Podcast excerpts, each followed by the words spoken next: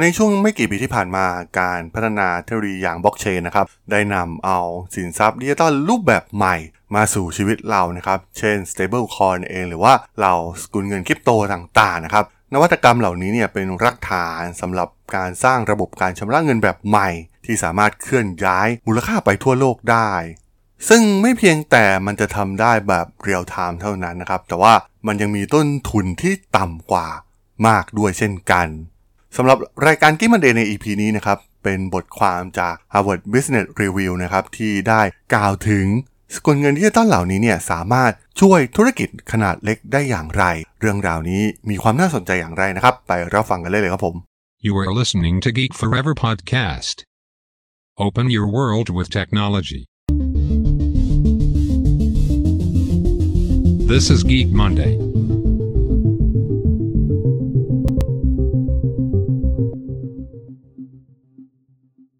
สวัสดีครับ ผมด.ดลจาก ด.ดล็อกนะครับ และนี่คือรายการ Geek Monday นะครับ รายการที่จะมายกตัวอย่าง case study ทางธุรกิจที่มีความน่าสนใจนะครับ วันนี้มาพูดถึงสกุลเงินดิจิตอลกับบทบาทต่อธุรกิจขนาดเล็กที่มีอยู่ทั่วโลกนะครับ ต้องบอกว่าสกุลเงินดิจิตอลเหล่านี้เนี่ยเริ่มเข้ามามีบทบาทมากขึ้นเรื่อยๆนะครับ โดยจะโฟกัสไปที่ส่วนของ stable coin นะครับที่มีความผันผวนน้อยกว่ามาก ซึ่งมักจะเชื่อมโยงกับสกุลเงินเฟียสนะครับ เช่นดอลลาร์สหรัฐ ซึ่งตอนนี้ก็มี stable coin มากมายนะครับ ที่เกิดขึ้นให้เหล่านักลงทุน นักเก็งกำไรต่างๆเนี่ยได้ใช้กันนะครับ รวมถึงข่าวล่าสุดอย่างเทล่าเองนะครับ ที่เพิ่งล่มสลายไป แต่ว่ามันก็มีอีกหลาย stable coin นะครับ ที่มีหลักทรัพย์สินทรัพย์มาค้ำประกันในส่วนของเงินทุนของพวกเขานะครับ และที่สำคัญนะครับ ตัว stable coin เองเนี่ยก็เป็นการผลักดันให้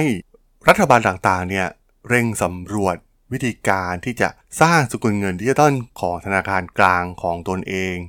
ซึ่งจะทำงานบนโครงสร้างพื้นฐานของภาครัฐนะครับ และสามารถจัดการได้โดยธนาคารกลางของแต่ละประเทศ ซึ่งสรุปทั้งหมดทั้งมวลเนี่ยโดยพื้นฐานแล้วมันก็จะกลายเป็นเงินสดดิจิตอลในยุคหน้านั่นเอง ซึ่งสกุลเงินดิจิตอลเหล่านี้นะครับมันมีศักยภาพที่สำคัญมาก ๆ ที่ช่วยเหลือ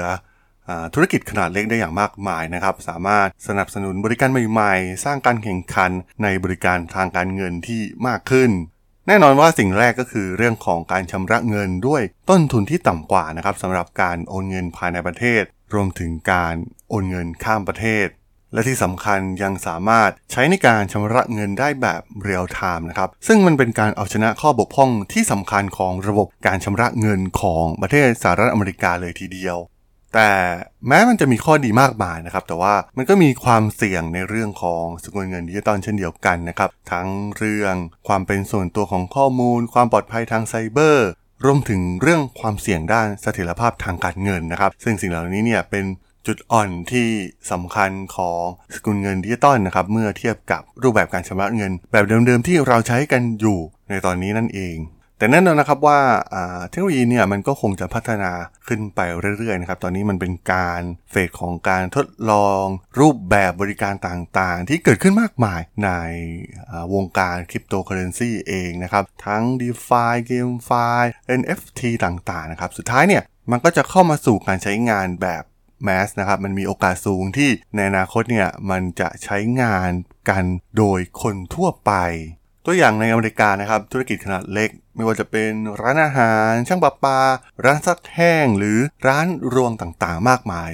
ในธุรกิจที่เป็นขนาดเล็กนะครับ มีบทบาทสำคัญมาก ๆ ของเศรษฐกิจอเมริกานะครับ มีการจ้างงานประมาณครึ่งหนึ่งของชาวอเมริกันที่ทำงานทั้งหมดคิดเป็นงานมากกว่า 60 ล้านตำแหน่งนะครับ และธุรกิจขนาดเล็กเนี่ยยังเป็นนกลไกสำคัญนะครับ ในการรวมตัวกันทางสังคม รวมถึงกลุ่มที่มีบทบาทต่ำกว่า เช่น ชนกลุ่มน้อยหรือกลุ่มผู้อพยพต่างๆ ธุรกิจขนาดเล็กเนี่ยยังหาวิธีใหม่ๆนะครับในการเข้าถึงผู้บริโภคนอกชุมชนท้องถิ่น ผ่านแพลตฟอร์มดิจิตอลที่มีอยู่แล้วนะครับ เช่น Shopify เองหรือ Amazon นะครับซึ่งเป็นช่องทางการจัดจำหน่ายที่สำคัญของพวกเขานะครับในช่วงที่มีการระบาดครั้งใหญ่ อย่างไรก็ตามนะครับสำหรับในเรื่องของสกุลเงินดิจิตอลเองเนี่ยเหล่าธุรกิจขนาดเล็กเนี่ยก็ยังไม่เข้ามาโฟกัสในเรื่องนี้มากนักนะครับ เพราะว่ามันดูเป็นเรื่องใหม่ มันเป็นคนกลุ่มใหม่ๆนะครับส่วนใหญ่ก็จะเป็นคนกลุ่มวัยรุ่นที่สนใจกัน แต่ในอนาคตเนี่ยเหล่าสกุลเงินดิจิตอลเหล่านี้นะครับก็จะเป็นอีกวิธีหนึ่งนะครับที่เหล่าธุรกิจขนาดเล็กเนี่ยจะได้รับประโยชน์จากโครงสร้างพื้นฐานการชำระเงินที่ดีขึ้น และสามารถแข่งขันได้มากขึ้นนั่นเองนะครับ ซึ่งส่วนใหญ่เนี่ยธุรกิจขนาดเล็กจะดำเนินการด้วยเงินสดสำรองที่ไม่มากนักนะครับธุรกิจขนาดเล็กทั่วไปเนี่ยมีเงินสดเพียงพอที่จะใช้งานได้ไม่ถึงเดือน มันเป็นจุดอ่อนและความเปราะบางมากๆนะครับต่อความผันผวนทางเศรษฐกิจที่เกิดขึ้น ซึ่งมันเกิดขึ้นหลายครั้งเลยนะครับ ตัวอย่างเช่นการล่มสลายของวิกฤตทางการเงินในปี 2008 รวมถึงล่าสุดก็คือวิกฤตโควิด -19 นั่นเองนะครับส่งผลกระทบร้ายแรงต่อธุรกิจขนาดเล็ก มันมีต้นเหตุมาจากหลายอย่างนะครับ ทั้งเรื่องการเข้าถึงสินเชื่อที่จำกัดมาก ๆ และทางเลือกทางการเงินที่น้อยกว่าเมื่อเทียบกับบริษัทขนาดใหญ่นะครับ ซึ่งธุรกิจขนาดเล็กเนี่ยมักถูกพิจารณาว่ามีความเสี่ยงมากกว่าสำหรับผู้ให้กู้นะครับ และมีเครดิตที่ต่ำกว่า ซึ่งส่วนใหญ่เนี่ยจะพึ่งพาธนาคารที่อยู่ในชุมชนนะครับ แต่ก็เป็นเรื่องของแหล่งเงินทุนที่ค่อนข้างจำกัดมาก ๆ มันมีข้อได้เปรียบมากๆนะครับจากธุรกิจขนาดใหญ่ ตัวอย่างเช่น Walmart หรือ Procter Gamble นะครับที่มักจะใช้วิธีการใช้เครดิตนะครับซื้อก่อนจ่ายทีหลังกับซัพพลายเออร์ของตนเองนะครับโดยมีการชำระเงินล่าช้า ระหว่าง 30 ถึง 120 วันนะครับ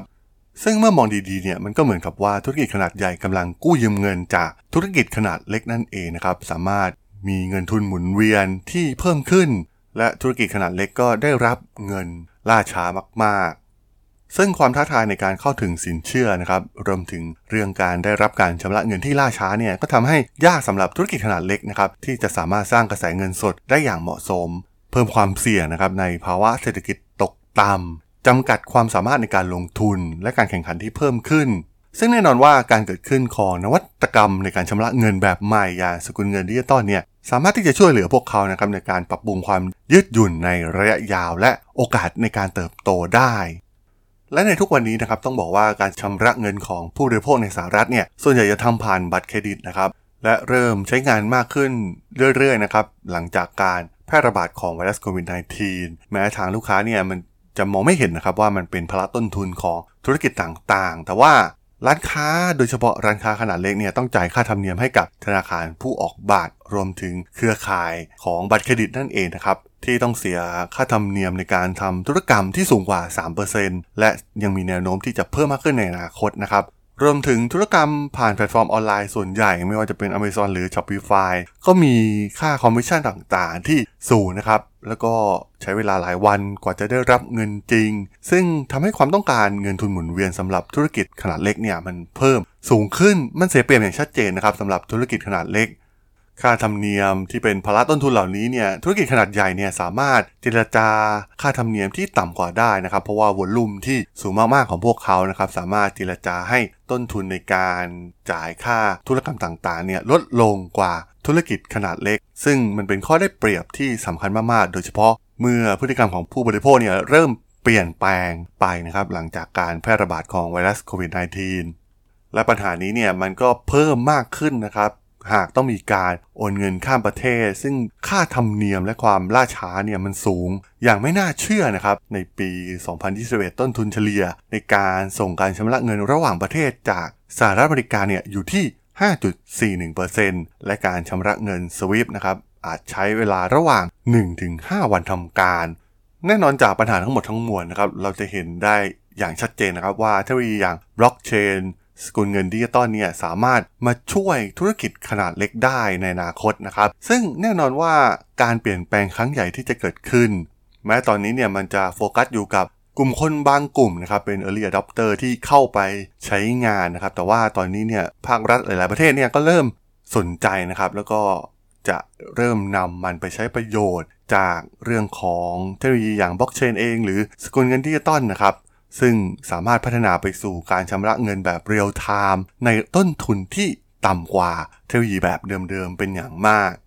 ระบบการชำระเงินใหม่ๆเหล่านี้นะครับมันจะเป็นตัวเร่งครั้งสำคัญนะครับในการขับเคลื่อนการแข่งขัน ลดค่าธรรมเนียมการทำธุรกรรม รวมถึง